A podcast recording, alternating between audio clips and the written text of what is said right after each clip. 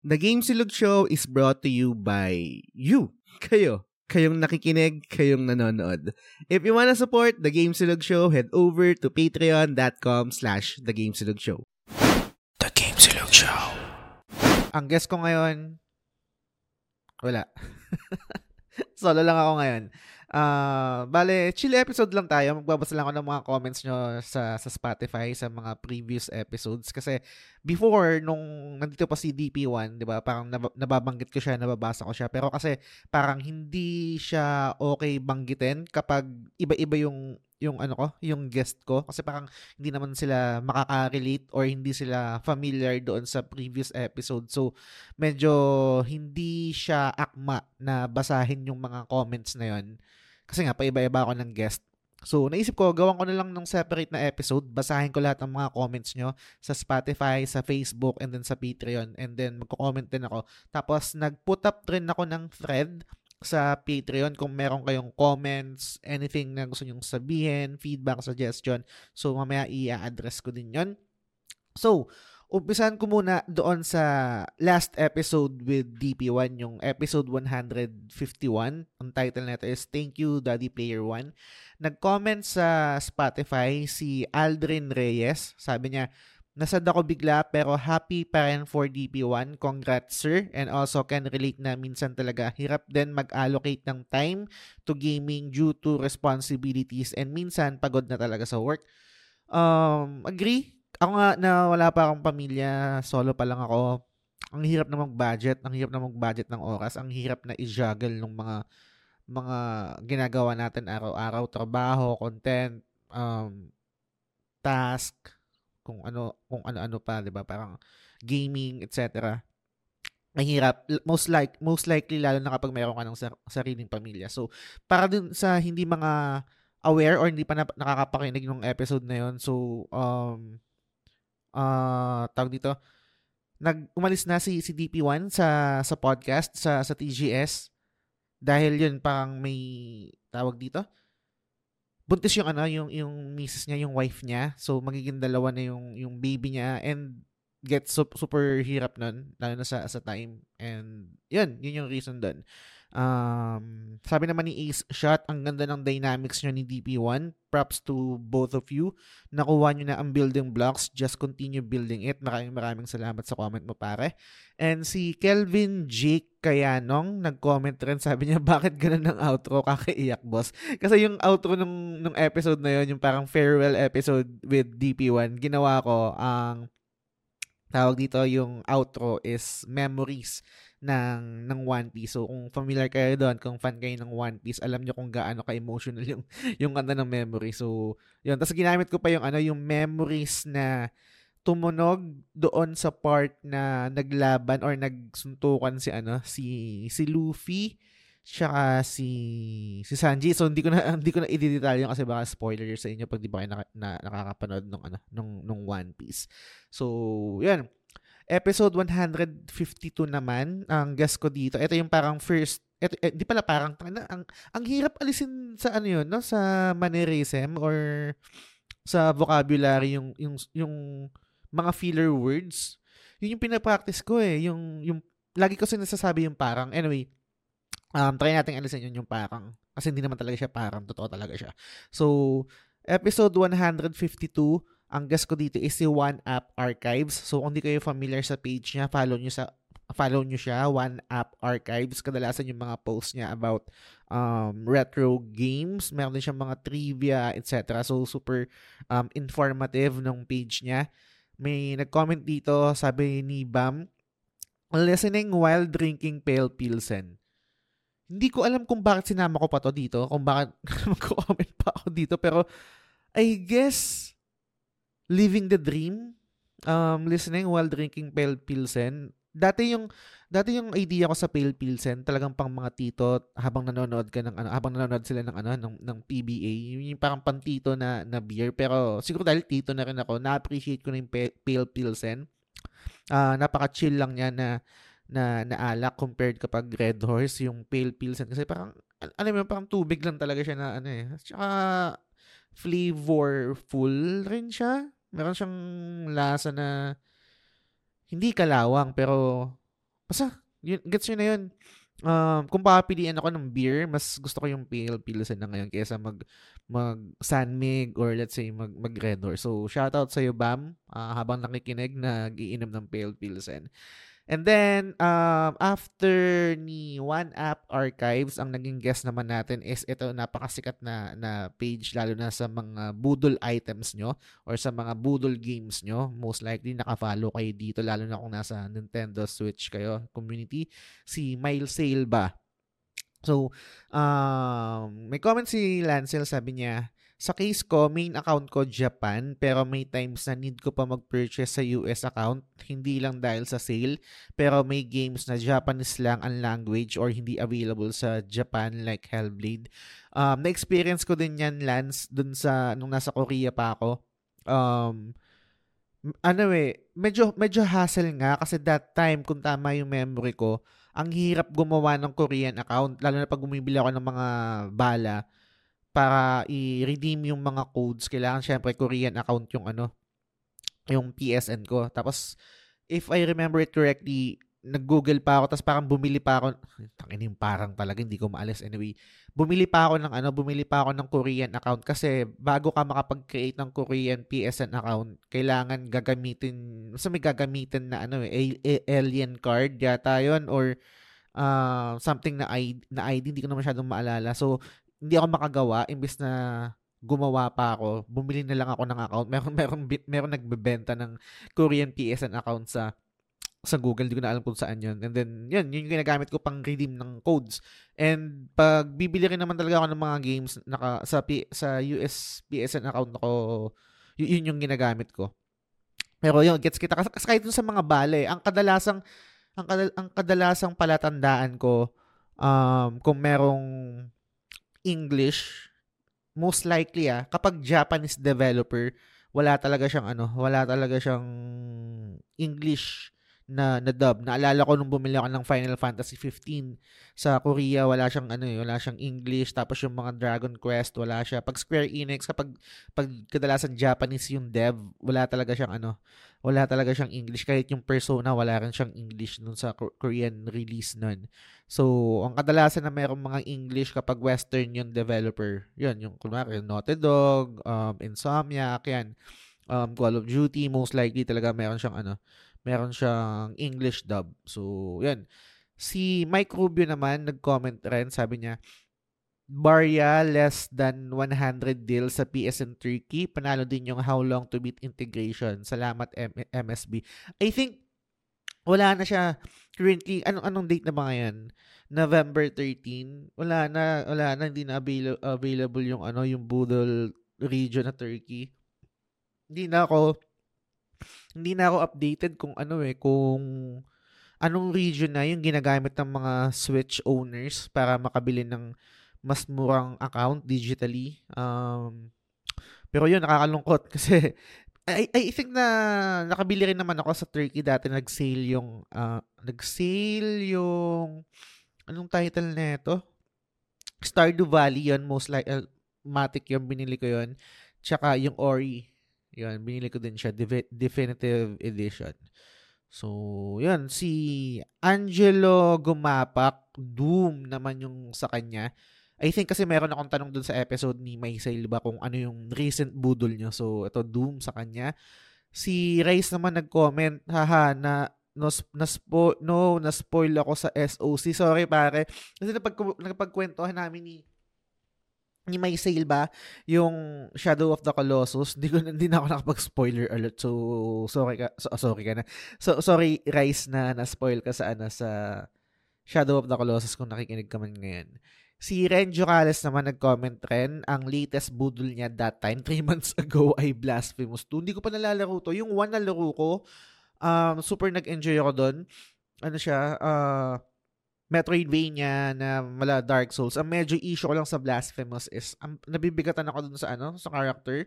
Uh, hindi siya katulad ng ano eh, hindi siya katulad parang Castlevania or Hollow Knight. Yung sa Hollow Knight kasi napakagaan ng character, ang sarap kontrolin, napaka-instantaneous ng ano ng input, etc. Ito sa Blasphemous yung one, nabibigatan ako tapos ang bagal ng ano, mabagal talaga siya.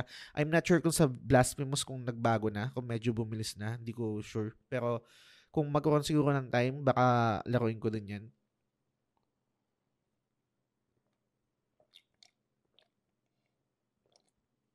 Ah, minom ako ng kape guys. Sarap. Tapos, sa episode 154, ang topic ko naman dito is Kabal Online PH. Ang guest ko dito si Ace tsaka si, si Leo. So, may time kasi na na super na-addict talaga ako sa Kabal kami. Mga around 2008 hanggang 2012 yata, yung 2013. So, naging topic namin yun. Nag-reminisce kami doon. And nakakatawa, meron nag-comment si Kuro Aero Gaming. Sabi niya, uy, same server mula 2008 din. So, same. Tapos, ang nakakatawa pa dito, kilala niya personal yung yung isa sa mga nabanggit namin na IGN sa sa Kabal si Yamaha Mio tsaka si Yamaha Yamaha X1 sikat na character yon sa sa Kabal I, I think yung Yamaha Mio hindi hindi nga ako nanalo ng ano doon ng, ng PVP doon so nakakatawa na ano small world kilala daw ni Kuro Aero Gaming yon personally parang kapitbahay yata nila so shoutout sa iyo pare and shoutout din kay kila Yamaha Brothers kung nakikinig man kayo tapos, si, hindi ko alam kung paano i-pronounce yung pangalan mo, sir. Um, pero most likely, yung last name mo is baliktad. Uh, Alcantara. Uh, de Pip. De Pip. So, sabi niya, um, that time, tambay din ako eh. Tapos yung character ko tambay din sa BI sa Bloody Eyes. Konting dungeon, tas 5 hours ng tambay sa BI PvP. Tas ang sarap sa feeling na gagawa ka ng low level 109, tas tatambay ka sa BI suot yung gamit ng main mo, bububugin mo yung mga higher level sa'yo. Totoo, nakakatawa to sa Kabal guys. Nauso kasi dati yung low level ka tapos dual transcender ka na, meaning mataas na yung skill level mo. Yung skill level kasi doon nagbabase yung mga skills mo, um, and then yung stats mo, ganyan, etc. So, it, parang kahit low level ka, magagamit mo yung mga high level skills basta napa-level mo yun. Kadalasan ginagawa yun yung parang low level ka tapos biglang magugulat ka pag nakipag-PVP ka yung ginamit sa yung skill is pang high level na talaga. So, may grinding na kasama yon Kumaga, hindi mo i-grind yung level mo. Ang i-grind mo is yung skill level mo. Nauso yun dati sa, sa kabal. And ang sarap ng feeling kapag nakapagpadapa ka or nakatalo ka ng ano, ng high level tapos ikaw low low level ka lang pero super kumaga transcender ka na yung kasi yung pinaka highest tier ng skill uh, kunwari grandmaster and then transcender so super so- solid nun sabi naman dito ni Des Manalo ito batchmate ko to sa sa Santo Niño. Sabi niya, level 140 plus na ako dyan, Force Archer noon. Na-addict din ako. Meron akong memory na parang, di ko, di ko na matan- tinanong ko siya kung taga Saturn rin ba siya. Kasi parang nakachat ko siya before. Uh, nung nagkakabal pa kami. Super dami kong memory sa kabal guys. Talagang na-addict kasi talaga ako dyan. And literal na parang, parang na naman, sorry. Literal na um, kabal talaga yung naging buhay ko that time, around 2008, pagka graduate ko ng, ano, ng college. So, yun. Um, next episode naman, sa episode 155, um, title is Video Game Length, featuring backlog na naman Budolcast uh, and Master RCB. Uh, nag-comment si DJ sa, sa Spotify yata to. Sabi niya, Death Stranding, I know most will say this game is just Amazon Delivery Man Simulator pero di ako nagsisi na ito ang first pre-ordered game ko. Sulit siya in length, music, cinematography, and gameplay. Totally agree sa'yo pare, no? Super sulit ng game na yan. Um, saktong-sakto lang yung length niya for me, yung music niya, um, yung cinematography nga, gaya ng sabi ng parang planado, meron yung mga moments na parang naglalakad ka o parang papunta sa isang hill tapos biglang mag-zoom out yung yung camera tapos biglang papasok yung yung music. I, I, I think ang title nun Roar. Hindi ko na maalala. Uh, super cinematic niya. Ang hindi ko lang gusto diyan is yung story talaga. Yung hindi ko hindi ako fan ng pagiging campy eh ng ni Kojima sa mga hirit niya. Putang ina, hindi ko makakalimutan yung yung huling line doon na humirit pa yung ano yan?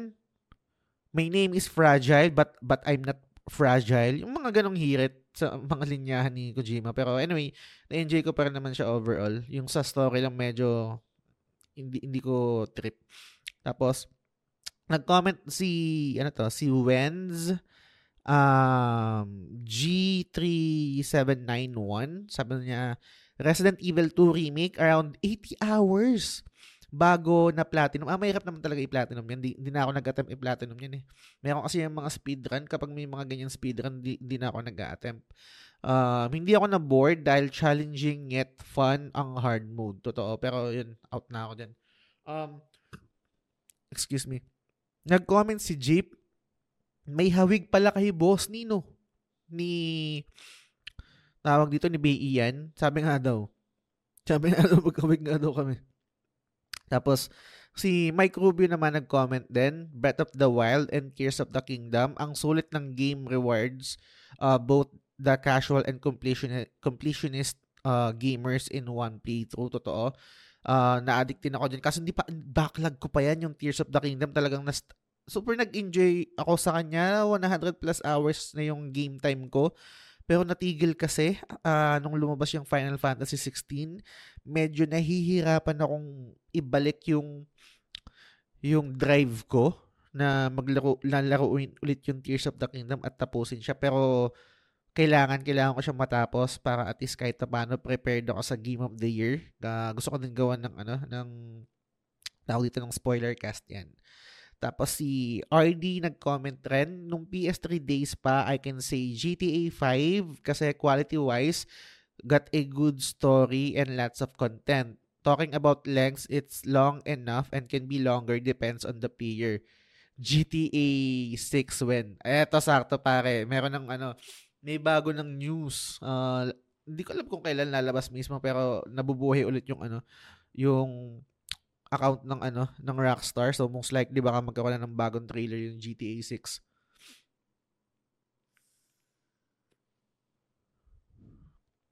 Okay, nag-puff ako guys.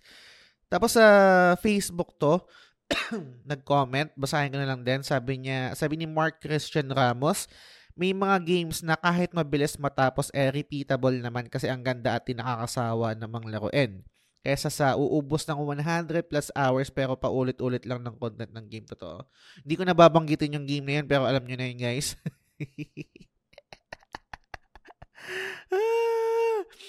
si Missy nag-comment, Oy Missy, kamusta? Miss you. Ano na ulit tayo? Discord inuman. Sabi ni Missy dito, sa akin perfect ang 30 hours eh, as a busy uh, person na minamigrate pag matagal nakatitig sa screen. Pero if 70 to 100 hours, ganun, okay lang din, basta gusto ko yung game. Sobrang matatagalan nga lang sa pag-trophy hunt. Um, ganito ako sa ano, sa, kumbaga parang, may mga games na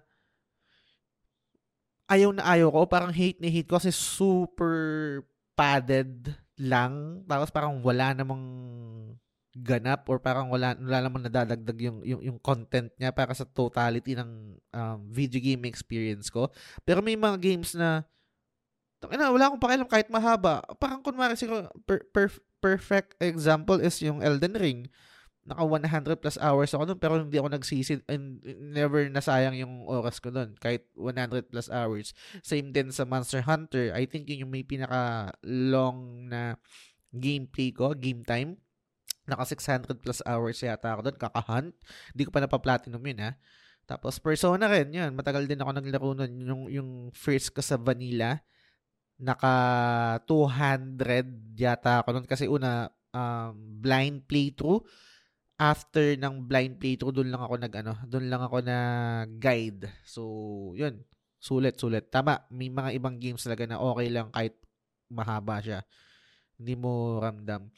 Si Mark San Pedro naman nag-comment rin. Sabi niya, ako baliktad, uh, as someone na madaming ganap sa buhay pero marami rin gusto laruin, mas gusto ko yung games na mabilis matapos. Sweet spot sa akin yung 10 to 20 hours, 30 to 60 car- carry pa pero may onting hesitance na.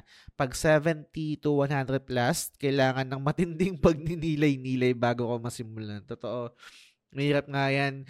Kaso ako ngayon, pare, nasa ano ko eh, nasa JRPG Renaissance ako. Parang gusto ko nga ulit, ang dami ko din talagang gustong laruin. Pero, nangingibabaw yung JRPG. Parang pinakamatagal na JRPG yata na laro ko ngayon. Taon yung Octopath Traveler 2. Tapos pinatinum ko pa siya. Tapos bumili pa, ah, after, after nun, um, Sea of Stars. Tapos bumili pa ako ng, ano, ng Star Ocean. Yung remake. Gusto ko din laruin. And a Platinum. Pero mus- baka ano, eh, baka itigil ko muna kasi gusto kong laruin din yung Lies of, ah, Lies of P. Gusto ko din laruin yung Baldur's Gate. Gusto ko rin laruin yung Alan Wake. Gusto ko rin laruin yung Super Mario Wonder. Ay, nako. Talagang oras na lang talaga yung kukulangin eh. Kailangan ko na talagang tanggapin na hindi lahat ng games malalaro ko.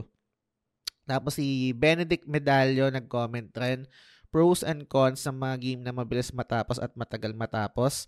Ah, yung mabilis matapos, masarap ulit-ulitin. Yung mahaba naman, hindi ko na maulit kasi ang haba. Totoo. Time sink din talaga. Meron, and, and I think yung, yung mga games na may replayability, talagang design siya na per, perfect length lang. Siguro yung maganda dito ang example na yun nga, yung nabanggit kanina, yung mga Resident Evil na pwede mong ulitin, tapos merong mga um, different na di- difficulties, meron din yung mga roguelike, roguelite, mga ganyan na paulit-ulit yung gameplay. So, I think design talaga siya for replayability. Kasi parang mahaba yung game, hindi mo na talaga ulitin yung sayang oras. Coming from coming from the guy na inulit yung persona. Anyway, si Christopher Nino Diolata Banyares nag-comment din. Sabi niya, depende sa akin sir, like Final Fantasy 16, sabi nila madaling matapos pero bakit hanggang ngayon di ko pa rin tapos? Depende siguro kung susulitin mo. Kaya ako tini, ano, tinignan ko sa walkthrough or sa trophy kung ilang chapters para alam ko kung bibilasan ko ang laro or susulitin ko. Pwede rin naman, um, depende kasi, depende yon sa, I think sa tao kung ano yung, ano yung sulit sa'yo. Ako, parang, kung ito yung, yung latest, um, nilaro ko yung Spider-Man 2, uh, noticeable na maiksi talaga siya yung yung base game niya. Pero sulit ako doon eh. Um, I think nasulit ko naman yung game. And then ngayon, uh, uh, after ng recording, babalikan ko na lang siya. Magpa-platinum hunt na lang ako. And I think mag enjoy pa rin naman ako. Sulit, sulit din talaga siya. Tapos si si Shaney naman nag-comment, ako na yung mga nilalarong games walang katapusan katulad ng Stardew Valley. Eh, hindi may katapusan pala yung Stardew Valley. May, I think nga may katapusan pero hindi ko pa natatapos yun eh. Ano ba yung mga nilalaro mo, Shane? Hindi ko alam kung ano nilalaro mo eh. Um, yan. Tapos sa episode 156, nag-comment naman, ah, eh, nag-comment naman, episode naman to na Indie Games featuring si Mark San Pedro naman yung guest ko dito. May mga nag-comment dito sa Spotify, sabi niya si Van Kun, sabi niya Stardew Valley best farming sim, yes. Um, the best yung Stardew Valley. Never kong in-install yan sa, sa, sa Switch ko siya, tsaka sa PS5. Naka anytime, kung gusto kong, pag trip kong laruin, pwede ko siyang laruin. Hindi ko pa rin natatapos yan. Um, si Norby, nag-comment rin, sabi niya Bastion and Grow Home. Yung Grow Home, hindi ako familiar, pero yung Bastion na laro ko, hindi ko pa lang natapos. Super Giant Games din yan, I think. Um, check natin yung ano, check natin yung Grow Home. Anong game to? Wait lang ah. Grow Home. Ayan no, video game. Ah, okay. Lang. Tignan natin yung ano. Hindi ko genre to. Pero gets. Kung anong ano niya. Ah, uh, teka lang ah. Trailer. Grow, Grow Home trailer. Ito. Mga easy plot ba to? Ano natin ah. Pinapanood, pinapanood, ah, Ubisoft, nice.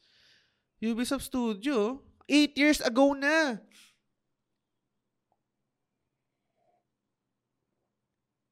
Baka ito rin yung may gawa ng ano, ng, ang tawag dito, Child of Light. Mukhang okay ah.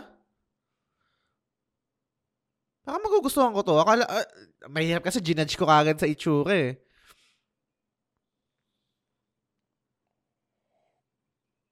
Stylized siya, tapos parang platformer. Mukhang goods. Mukhang goods. Okay. Mukhang magugustuhan ko to. Check ko nga yan. Uh, maganda. Baka may, ano din, may platinum din.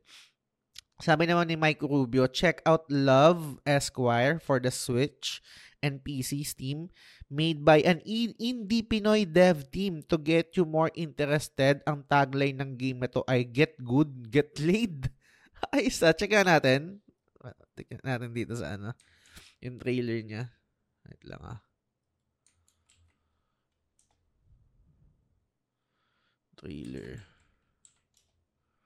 Ayos to ah. Yang Yang Mobile, ito ba yon? Pinoy ito?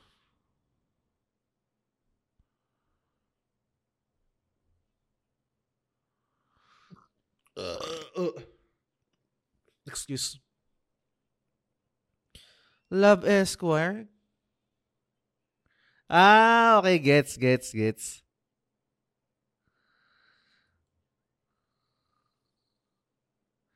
Bakit get good?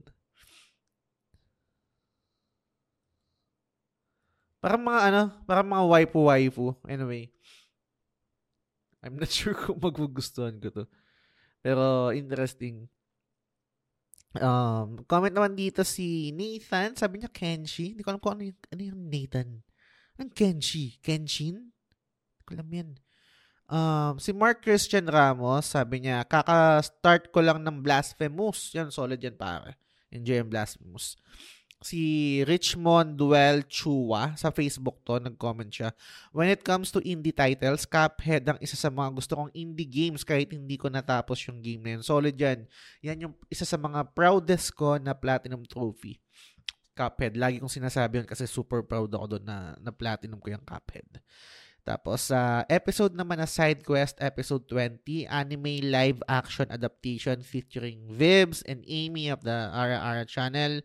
Sabi niya, sabi ni Arnel Pable sa Spotify, Zenki Vajuraon. Paano lang pusa ako yan, si Zenki. Shoutout sa'yo, Zenki. Kung nakikinig ka man, napakataba mo. Tsaka napakatamad mo. Tapos si Mickey Yeves Arce nag-comment naman sa sa sa Facebook, Zom 100. Hindi ko pa to napapanood pero parang nadaanan ko to sa Netflix. Ito yung sa mga zombie, di ba? Ito ng zombie apocalypse yata yun. Tapos si Jeff uh, Bahilot nag-comment naman siya, sabi niya, yung live action ng Inu Inuyashiki, solid din nun. Hindi ako familiar dito. Check ko nga, Inuyashiki. Ano to? live action. Maganda ba to? Ah.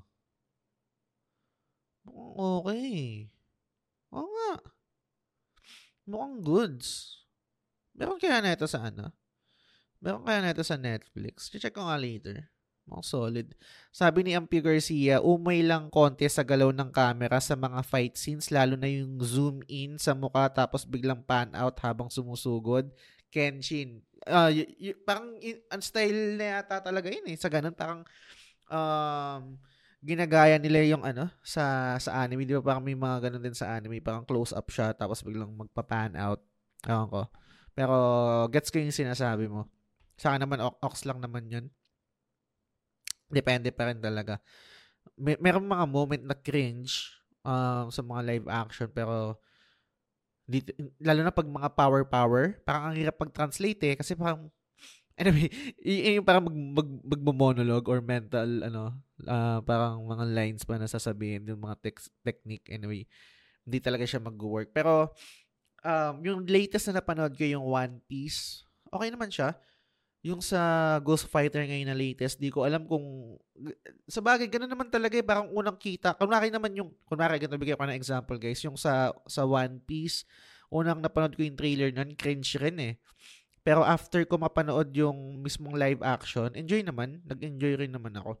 Etong sa Ghost Fighter Yu Yu Hakusho, yung bagong trailer niya, medyo cringe din lalo na dun sa kay Vincent at kay Dennis, parang Basta parang cringe yung itsura. Para sa lang, ewan ko. Pero let's see, baka maganda naman pag napanood ko na. Sabi naman ni Lance Galapon, Beck live action, Kenshin Himura wills a yellow telecaster. Ano ba tong Beck? Lagi ito nababanggit ni DJ eh. Check ko nga rin to sa ano, sa sa Netflix. Ang daming nadagdag sa try ko ano, list. Si Madeline Clemente ng Nox Playroom, sabi niya, episode 6 na kami sa anime and na-enjoy naming family. Mukhang tuloy-tuloy na to to 1K episodes. Grabe, ang dami niyan. Parang kang si Yvette na minamarathon yung, ano, yung One Piece. Si John Ray Floresta nag-comment rin, neutral lang basta fan, dapat lang talaga i-enjoy. Dito ako hindi parang hindi ako nakaka-relate sa ganito kasi parang kahit fan ako ng isang bagay, kapag hindi ko siya gusto, hindi ko talaga ma-enjoy eh.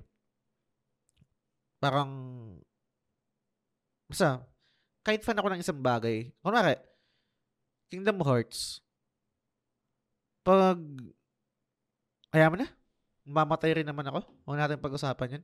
Okay, sabi naman, sabi, sabi ni Mo Trinidad, Shinobi Heart, Underblade, maganda din. 2005 pa siya, pero maganda na ang effects. Okay, check ko din yan. Kung may time, try ko list. Si JM, nag-comment. Beck, ito, second comment rin ni, ano, ni, ni Lance. Beck, Alice in Borderland, and Ruruo ni Kenshin. Si Alcantara de Peep, Death, Death Note, 2005, uh, Ruruo ni Kenshin. Tapos, si Richie, meron siyang kinoment dito, Detroit Metal City. Hindi ako familiar dito. I-google, ay ano nga, i- i-YouTube ko nga, trailer. Na natin to. Tungkol saan ba to?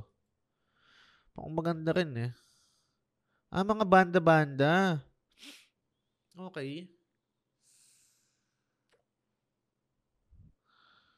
Ito mga hali-halimaw. Pang masaya, okay.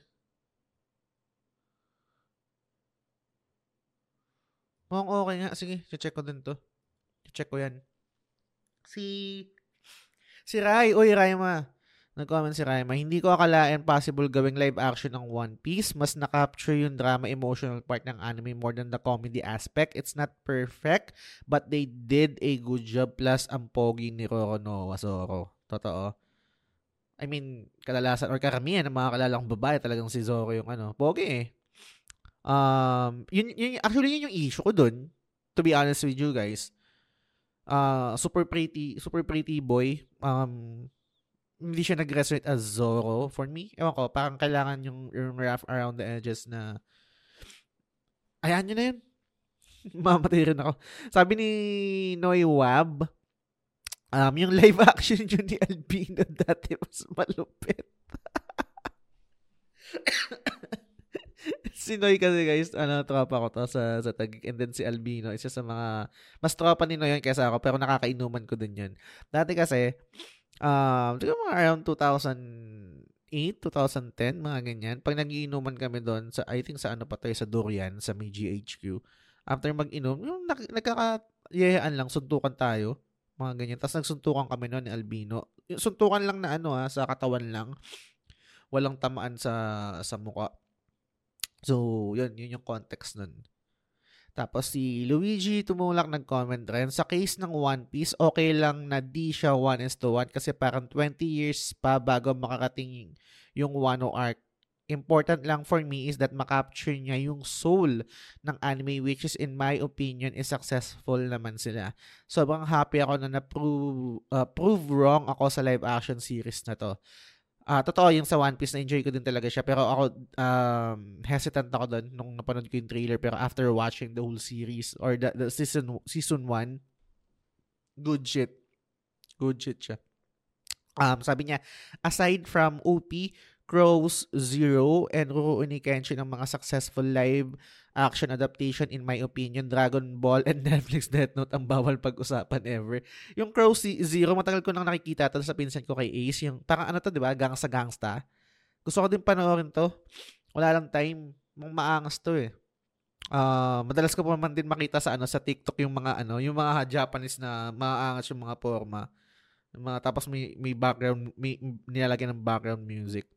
Anyway, sabi naman ni Mike Rubio, um, hindi na ako lalayo pa, Voltes 5, Legacy ng GMA, yung una cringe na cringe ako sa casting at pag-arte, pero nung narinig ko yung mga remastered na music at battle themes, dahan-dahan ako na draw in to watch daily. Ang nagpahook sa akin dito is yung mga cinematic CGI scenes. Panalo siya. Siguro ang comparison ko is yung mga Pinoy superhero TV adaptation which uh, alam nyo na olat sa CG. I would admit na I skip skip ko yung mga dinagdag nilang Pinoy telenovela tropes nila like love team, triangle, love triangle, and unnecessary bed scenes. Pero nag-stick ako for some reason sa pagpanood. Baka nga nostalgic lang. Marami, marami rin talaga nagsabi na maganda nga daw yun, yung Voltes 5. Uh, available na yata to sa, sa YouTube. So, per, pwede ko siyang i-marathon. Nawawalan na lang talaga ako ng time. I mean, daming ganap eh pero let's see. Solid nga marami ako naririnig, marami ako naririnig na or nababasa rin sa sa newsfeed ko na maganda nga daw yung Voltes 5. Maliban dun sa mga love story or love triangle and unnecessary bed scenes. Tapos, episode 157, Hogwarts Legacy spoiler cast. Kasama ko dito si Owa, si Kish, and si Joy. Sabi, Sabi ni Owa, uh, bilang isang muggle-born, karangalan ang makasama ang tunay na mga Potterhead. Totoo. Kasi dalawa kami ni Owa dito na wala naman masyadong alam sa Harry Potter. So, yung, yung dalawang guest din nakasama namin, si Kish, tsaka si Joy, sila yung mga Potterheads. Tapos si, si Red Ram nag-comment, Pothead na Potterhead. Good shit ba yan, pare? Good items. Um, episode 158 si, sa Octo, Octopath Traveler 2 spoiler cast featuring si, ano, si Raiji. Nag-comment si Mike Rubio galing ng Facebook. Sabi niya, Salamat dito na Game Silog Show and Raiji. As usual, tinulungan nyo akong i-process itong game. Share ko lang ang isang uh, gripe ko dito. Most of the exploration loot at treasure after boss uh, boss fights, hindi rewarding except sa rusty weapons. Dahil dito tinamad pa ako kalabanin si Galdera after ko matapos yung game. Maganda yung game pero I feel hindi siya GOTY contender, pwedeng best RPG contender. Sana walang magalit opinion ko lang. Hehe, salamat. Okay lang yun pare, walang dito sa TGS, uh, open tayo sa pagbigay ng opinion. Um, kahit mag-disagree tayo sa nabibigay na opinion ng isa't isa or hindi tayo mag-agree sa opinion ng isa't isa, okay lang yun. Yun yung gusto kong, yun yung china-champion ko dito sa community natin na uh, meron tayong kalayaan na ipahayag yung mga opinion natin kahit sa tingin natin may mga hindi mag-agree or kahit ako magdi-disagree ako sa opinion mo o ikaw din magdi-disagree sa opinion ko. Yun yung mag- I think yun yung healthy na community eh. Hindi yung parang hindi yung i i i, i i-filter mo yung opinion mo kasi you know, parang magdi-disagree ka, parang hindi hindi ako fan ng ganun. Mas gugustuhin ko na sabihin mo yung opinion mo kahit nagdi-disagree ka sa akin. Pero gets ko yung sinasabi mo pare, yung sa mga loot, yung sa mga rewards, hindi rin talaga siya okay. Pero ang maganda naman doon is yung um, may mga, yun nga, nabanggit mo yung mga rusty weapons, tapos magagamit mo din siya dun sa isang secret job. Ewan ko, parang for me, hindi ko pa kasi nalalaro yung 1, pero di hamak na nag-enjoy ako dito versus doon sa ibang um, JRPG na nalaro ko. Siguro dahil sig- siguro dahil sa customization sa characters, may iba't ibang build kang pwedeng gawin. May iba't ibang jobs. Uh, tapos combination ng ano ng mga skills, ng mga uh, weapons, etc. Kasi may mga ano doon, may mga accessory doon na nakapagbigay ng mga stats, nakapagbigay ng status effects, etc. Yun yung na-enjoy ko doon and totally nahihirapan ako kay Galdera. Grabe yung boss fight na yan. Kaya tinaasan ko nga yung ano yun eh. Sa trophy niya, yung difficulty kasi nahirapan ako diyan. Kahit kahit ano, kahit nanood na ako ng guide sa YouTube, parang merong merong part nung boss fight na RNG siya. So, yun. Um, nag-comment rin si Jill Paulo Clata Abrasia. Sabi niya, nasa backlog ko pa ito for now, pero I've tried it already. Napakaganda niya. It feels the same with Octopath COTC din, which I play on mobile. Nakita ko nga to, kaso, ang ganda ng itsura niya, kaso, ayoko maglaro ng gacha eh. Pero, pwede siguro, tingnan natin. Wala naman ako nilalaro sa ano, wala naman ako nilalaro sa mobile, so, pwede. Nai- Naiirita lang talaga ako sa mga gacha. I mean, okay naman siya. Um, personal ko lang na uh, ayokong maglaro ng gacha. Anyway, um, episode 159, ang topic namin dito is what makes a great JRPG featuring Raiji, Tito Tej, si Kagi Space, and si AD, uh, AD Flex. Sabi niya, sabi ni Ramen Boy dito, GBA days noon kapag nakita kong JRPG, ibig sabihin sa akin turn-based siya. Pumapasok agad sa akin na Final Fantasy gameplay style siya. Yun nga eh. Pero hindi hindi siya ganun eh, no? Kasi may mga ibang JRPG na hindi rin naman talaga turn-based. Ah, uh, kahit yung ano eh, kahit yung yung I think nag-start sa Final Fantasy, yung Final Fantasy 4, hindi naman turn-based 'yan eh. 'Di ba? Meron siyang active time bar. Um 7 ganun din, 'di ba? Yung ano turn-based, ang masasabi kong turn-based is yung Final Fantasy 10, yung pinaka uh, yun, yun, turn-based talaga yun. Pwede mong iwanan yung, yung character mo na hindi tumitira, hindi ka titirahin ng kalaban kasi aantayin ka niya. Antayin muna ng kalaban na tumira ka bago siya tumira. Unlike doon sa mga active time battle na katulad yung sa uh, Final Fantasy 4, hindi mo pwedeng iwan yung, yung game mo nun kasi tumatakbo yun. Titirahin ka ng titirahin ng kalaban, eventually mamamatay ka. So, same din I think sa 9, tsaka sa 7 pero, yun. May, ay, pero I think may option rin naman. May option na pamili kung wait or active. Kapag active, yun nga, tira ng tira. Kapag wait, hanggat hindi ka nag, nag-enter ng command, hindi titira yung kalaban. So, yun. May comment si Arnold Pabeos, civilized. Di ko, di ko alam kung anong context nito. Hindi ko na alam to.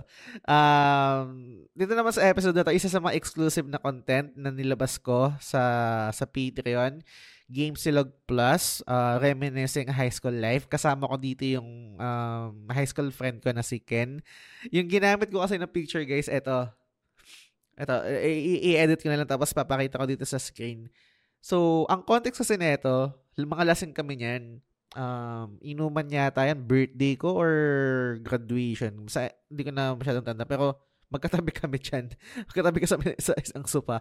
Doon yung ginamit ko na parang thumbnail. So, ang dami nag-comment. Sabi, si Daddy Player 1, sabi niya, hayop ka, hayop pre, akala ko kung ano na mangyayari sa background pic. Sabi ni Ray Anthony Rivera, parang Viva Max lang ah. Si Paolo Policarpio naman po, sa medyo kinabahan ako dun sa background. Uh, si Sugoi Saiko, tamis daw, sabi niya. Si Albert Gonzalez, the pic says it all. Si Lance Galapon, akala ko bilang perk, ito ang link sa una kong Bob film.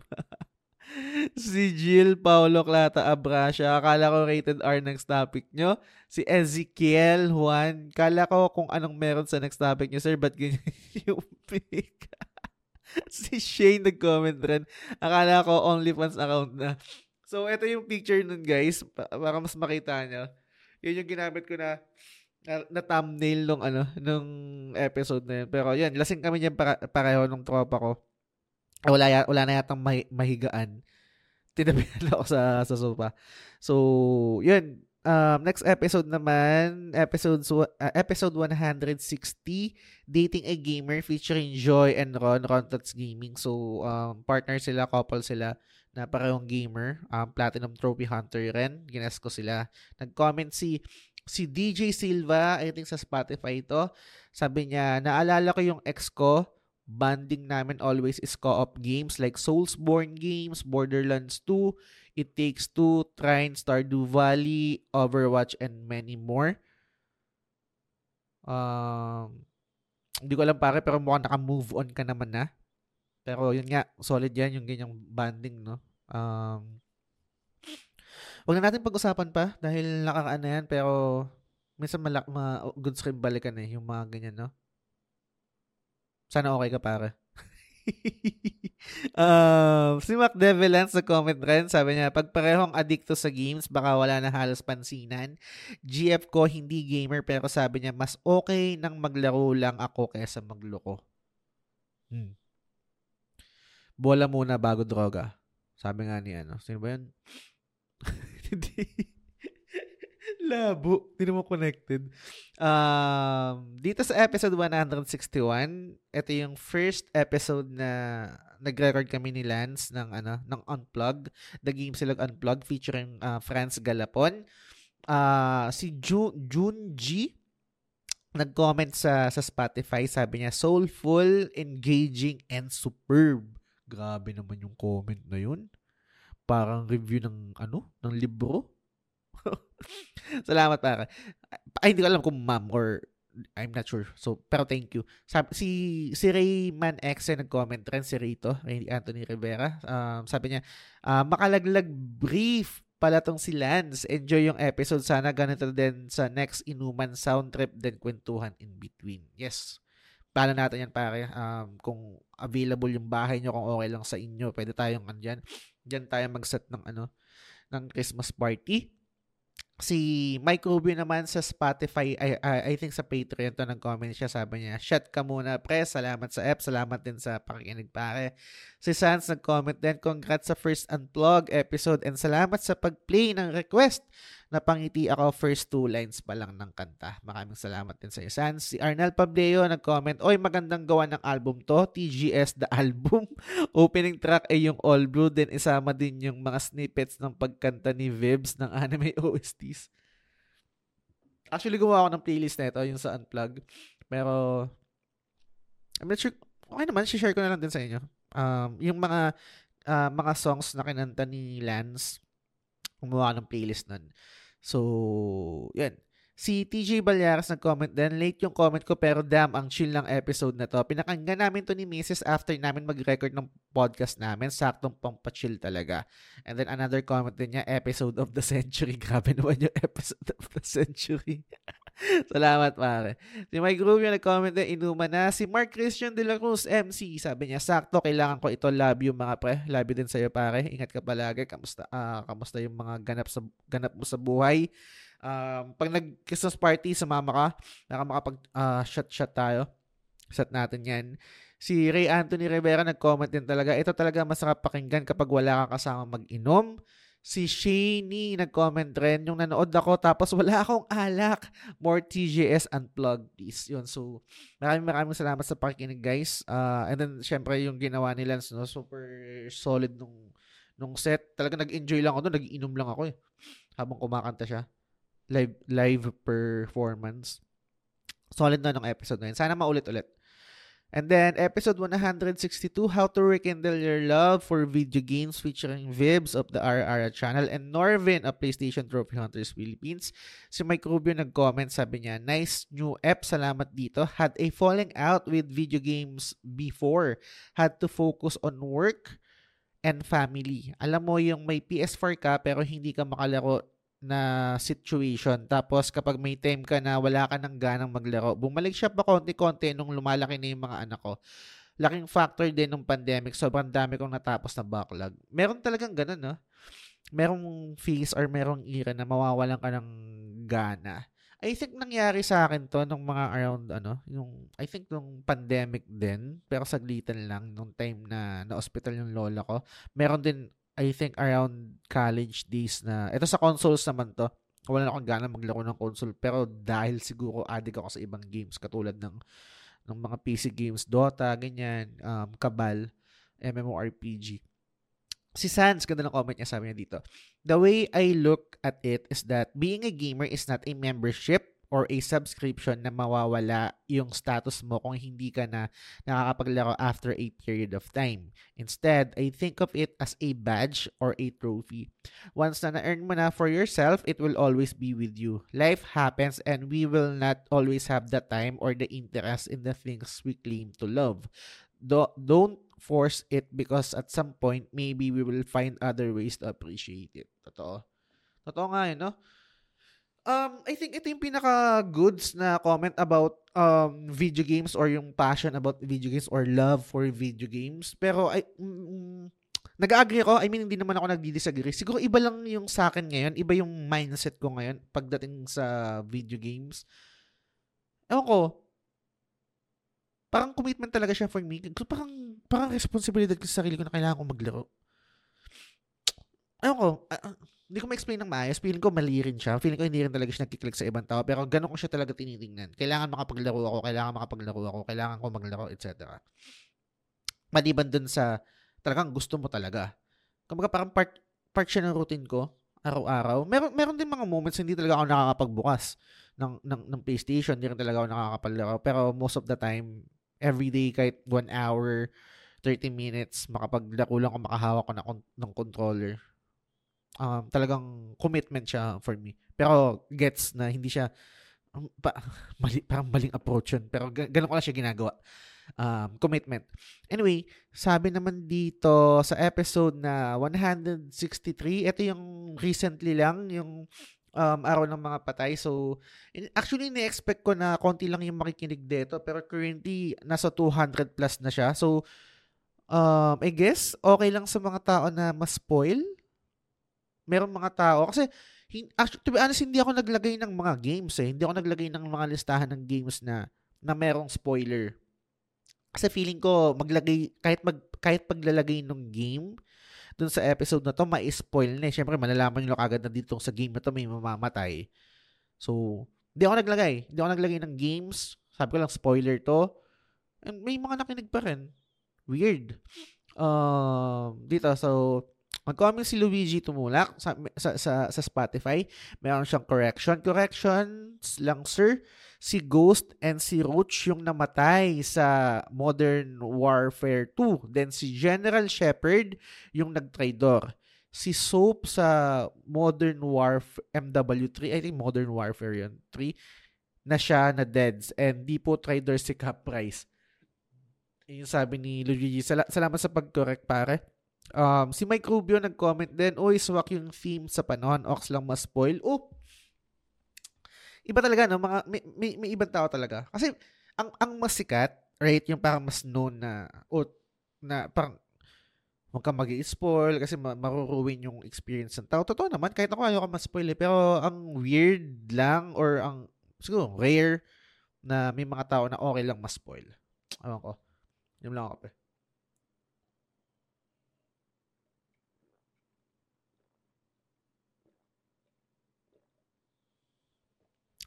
Um, yan. Ito din, si Sense din. Sabi niya, I don't mind spoilers din. Minsan hinahanap ko pa talaga kahit sa ilang TV series, lalo na pag hindi na current yung game or yung show. Pagka-drop mo ng unang spoiler sa discussion, sabi ko na lang sa sarili ko ginusto ko to.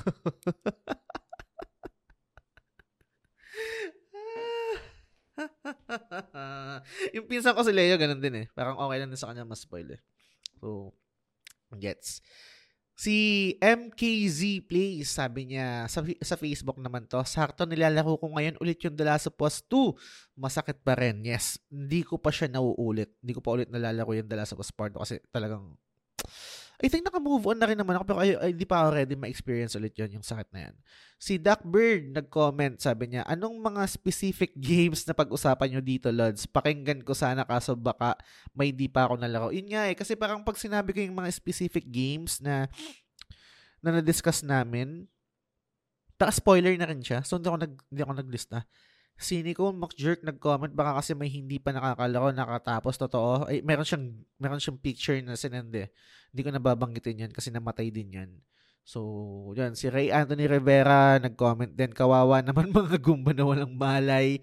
Si Ivan Samson sa Levilla, ito, hindi ko to naisip, sabi niya, ibang video game deaths naisip ko. Naisip ko yung dami ng napatay ni Nathan Drake mula um, Uncharted 1 and 4. Nakakatulog pa kaya siya sa gabi.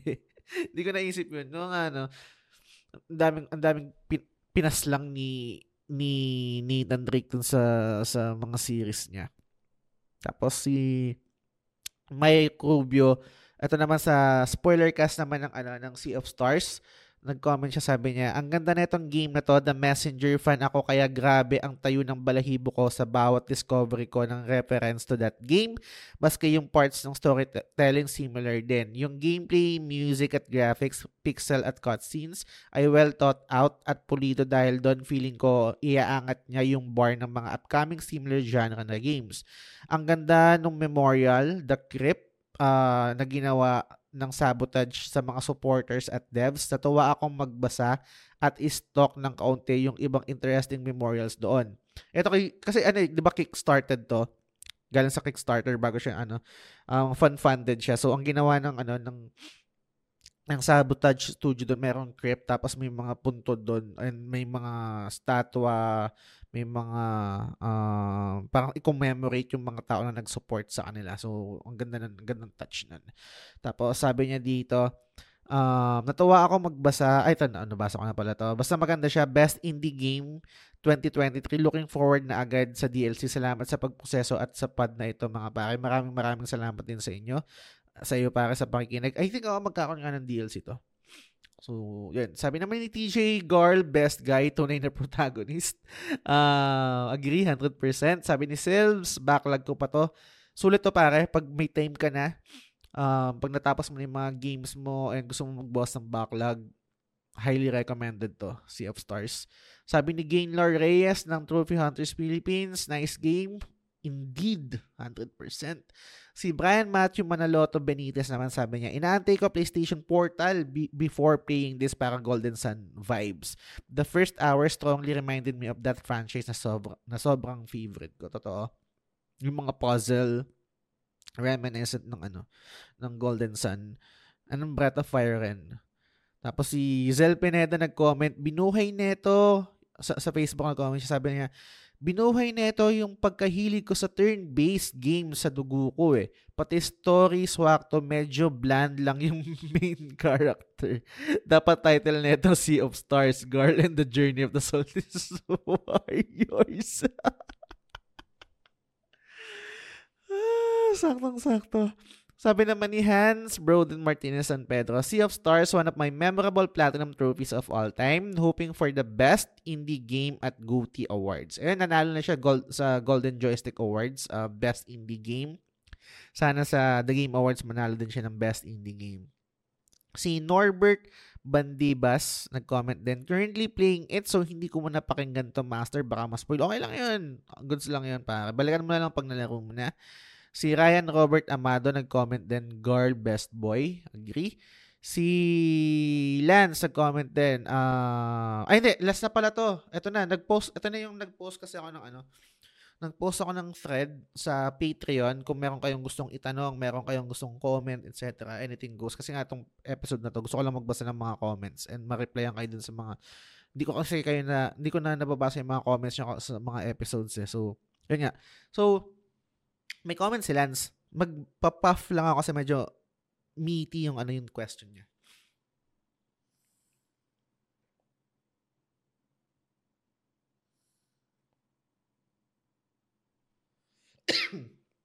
okay.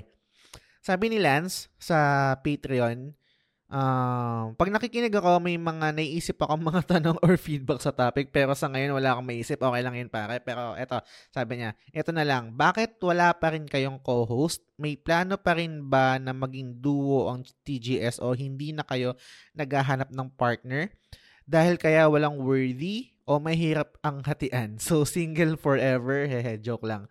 Um, paano ko sasagutin to? Unang-una, salamat. Salamat sa, sa question mo. Napakagandang tanong yan. Paano ba sasagutin to? Hirap, no? Hirap pala. Siguro ganito. Um, ever since naman, ang vision ko sa sa TGS is dalawa talaga, duo talaga. Merong merong merong co-host, merong kabatauhan kasi kwentuhan eh, right?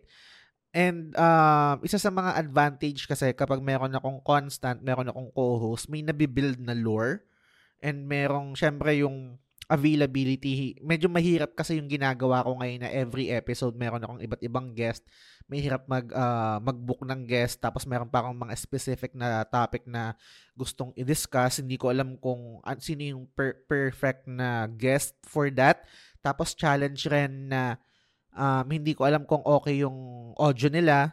So, may mga ganong issue pa. Unlike kapag meron kang constant, hindi mo na iisipin yung technicality. Parang nakaset na yon More on kapag meron kang co-host, um, topic na lang. Lista ng topic, ano yung magandang i-discuss um, for this day, for this episode, etc. Yun yung kagandahan ng ng ano ng, ng merong constant. And then yun, yun yung may mga nabibuild na lore kunwari yung sa amin ni ni DP1 yung nabuild na lore about um Assassin's Creed ganyan. Yung mga ganung bagay, yun yung advantage nun. Pero again, ang vision ko talaga sa TGS ever since kahit nung start, nag-start pa lang ako and then yung kay Dell and then kay DP1 is talaga merong co-host, merong kabatuan. And um currently dahil uh, after ng pag-alis ni ni DP1 Siyempre, I'll be honest, medyo naging challenge, hindi pala medyo, sige, I'll be honest talaga, I'll be honest medyo, no? challenging talaga. Chal- challenge yung nangyari dahil, um, nga, kailangan mo mag-book eh, ng ano eh, ng guest eh, iba-iba eh, sa bawat topic mo eh. Pero sa kabilang banda, enjoy rin siya kasi nagkakaroon ako ng, ng, ng platform para kumausap ng iba't ibang tao. Yun yung isang maganda naman doon uh, hindi lang sa isang perspective, alright, or sa isang personality. Yun yung maganda naman sa ginagawa ko ngayon. Pero again, challenge siya. Kasi hindi ko alam kung sino yung per- perfect na tao para uh, for this episode. No? So, sumusugal na lang ako kung sinong kaya nagpo-post ako, nag, nag, nag-invite ako sa inyo and then sa labas din kapag walang walang gustong sumali sa inyo sa uh, certain episode, um, pinapost ko din sa sa page and kung meron naman akong kilala, pini-PM ko din, etc. May, ang mahirap kasi doon is siyempre yung schedule. Hindi naman lahat tao kaya mag-commit eh. 'Di ba? So, 'yun. Um, pero ultimate goal ko pa rin or ang gusto ko pa rin mangyari in the future, magkaroon ng co-host. Pero kung magkakaroon man ako ng co-host at kung papapiliin ako ng pagkakataon, siguro gusto kong maging co-host babae naman. Gusto kong ma-experience yung ganong dynamic kasi tapos na ako sa dynamic namin ni Del. Uh, iba, iba yung chemistry namin ni Del, iba yung dynamics namin. And kay DP1 din, iba yung chemistry namin, iba yung dynamics namin. Kasi yung, yung, yung, yung vibe ng show is nag-iiba rin talaga conforme kung sino yung partner ko 'di ba? Kahit sabihin mo na na ganito na ako, meron akong certain personality, meron akong certain vibe, meron akong certain way on how to talk, how to deliver, how to um anything kung ano mang ganap, 'di ba? Nagbabago 'yon kung may kung sino yung kausap ko eh. Nag-iiba talaga siya. So, kung sakali man na magkakaroon ako ng co-host, gusto ko babae, gusto ko gusto ko ma-experience 'yan. Um, I think ibang dynamic naman yun. Sa- sana, sana may makita, sana merong dumating or sana merong kung merong trip, 'di ba? Tingnan natin. Gusto ko may, gusto gusto kong matry yon yung ganung dynamic. Pagdating naman sa um, hatian, wala namang issue sa hatian kasi unang-una ay, hindi, nung, yung kay DP1, wala namang issue doon kasi after nung Anchor.fm, putang ina, wala namang kaming, I mean, kumita pero totally paano ko sabihin to? Thankful. I mean, thankful pa rin kahit pa paano. Pero yung effort to promote the platform parang hindi ubra.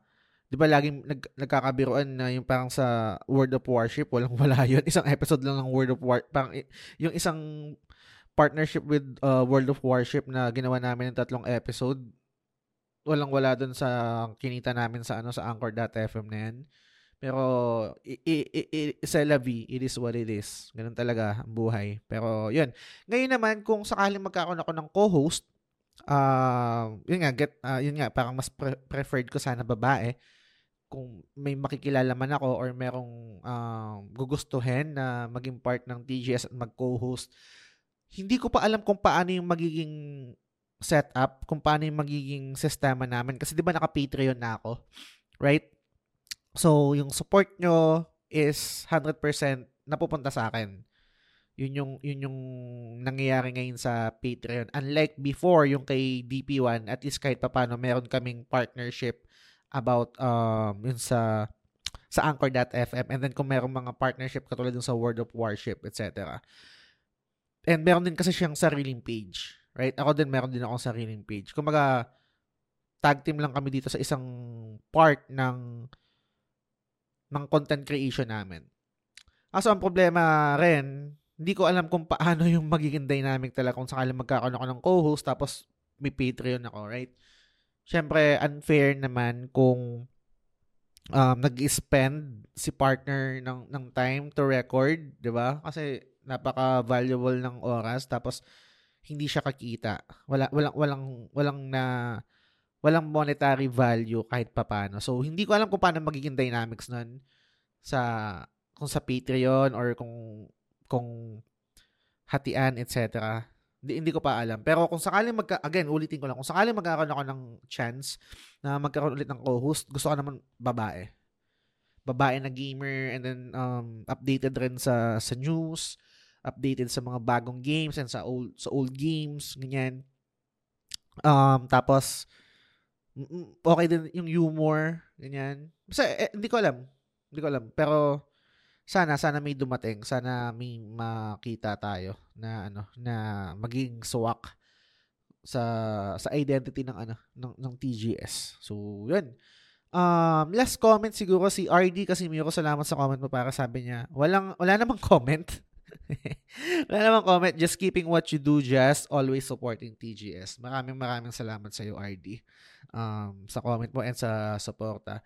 So, 'yun, hindi ko in-expect na mapapahaba to. Umabot din ng one hour. Uh, maraming maraming salamat sa walang sawang pagsuporta at sa mga comments nyo. Talagang ginawa ko na lang siya ng separate episode kasi hindi ko siya mabasa pag gumagawa ng, ng mga episode na merong certain topics tapos iba yung guest kasi out of, totally out of place yung mga comments. So, dito ko na lang siya nilagay. Bago ko tapusin yung episode, di pala ako nakapag, nakapag-shoutout kanina sa mga executive producers natin tsaka sa mga Patreons. Maraming maraming salamat sa 25 na Patreons tsaka sa ating mga executive producers na sila uh, sila Sans, sila Lance, si Mike Rubio ng Xcore Gamer, si I am Mako, si Mark Divina Gracia at si Yvette Zuzain Solivilla ng The Ara, The Ara Ara Channel. Maraming maraming salamat sa inyo guys. So, yun, kung meron kayong comment, meron kayong suggestion, feedback, pwede kayong mag-message sa The Game Silog Show. Pwede rin kayong mag-comment sa Spotify mismo, um, sa application, and then, saan pa ba? Yun, kung gusto nyo supportan yung content na ginagawa ko, head over to patreon.com slash Show. Meron tayong exclusive na content every month para dun sa $5 tier. Merong Game Silog Plus. Meron din yun lang, basta podcast to. Yun yung mga um, exclusive content kapag naka $5 tier kayo. Kung hindi naman kayo naka $5 tier, yung pinaka lowest lowest tier yung $2, andun yung lahat ng actually halos lahat ng perk nandun. Exclusive na GC, name news and credits na lahat ng content na ginagawa ko. Tapos makikita niyo yung mga thread na pinuputap ko sa sa Patreon. Um, ito, tsaka ito, yung, yung, yung pinakasulit is yung meron kayong access dun sa digital library natin, yung nakama game access. So, super sulit na. Meron tayong Hogwarts Legacy, meron tayong Baldur's Gate 3, meron Lies of P, ano pa ba? Um, yung mga indie games na available Cuphead, Blasphemous, Salt and Sanctuary, etc. Super uh, sulit nun. So, kung trip yung supportan yung TGS, pwede kayo pumunta doon. Na, yung link is nasa tawag dito, nasa description ng episode na to. So, yun, um, 3.20 a.m. na ngayon, iidlip lang ako tapos mamaya may mga tatapusin pa akong mga trabaho. So, maraming maraming salamat sa pakikinig nyo guys. Maraming maraming salamat sa time nyo, sa suporta. Hanggang sa susunod na episode ulit. Bye!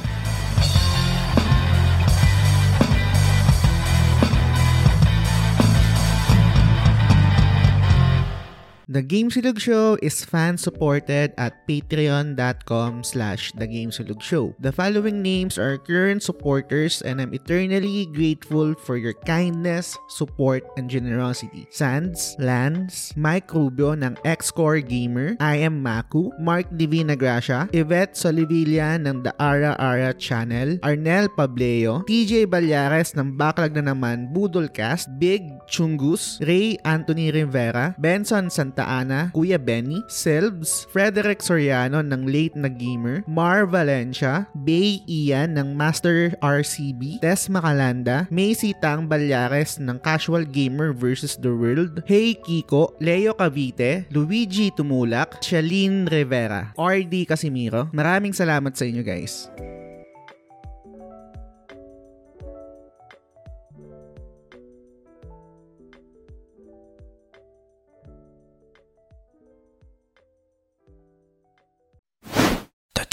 Games Show.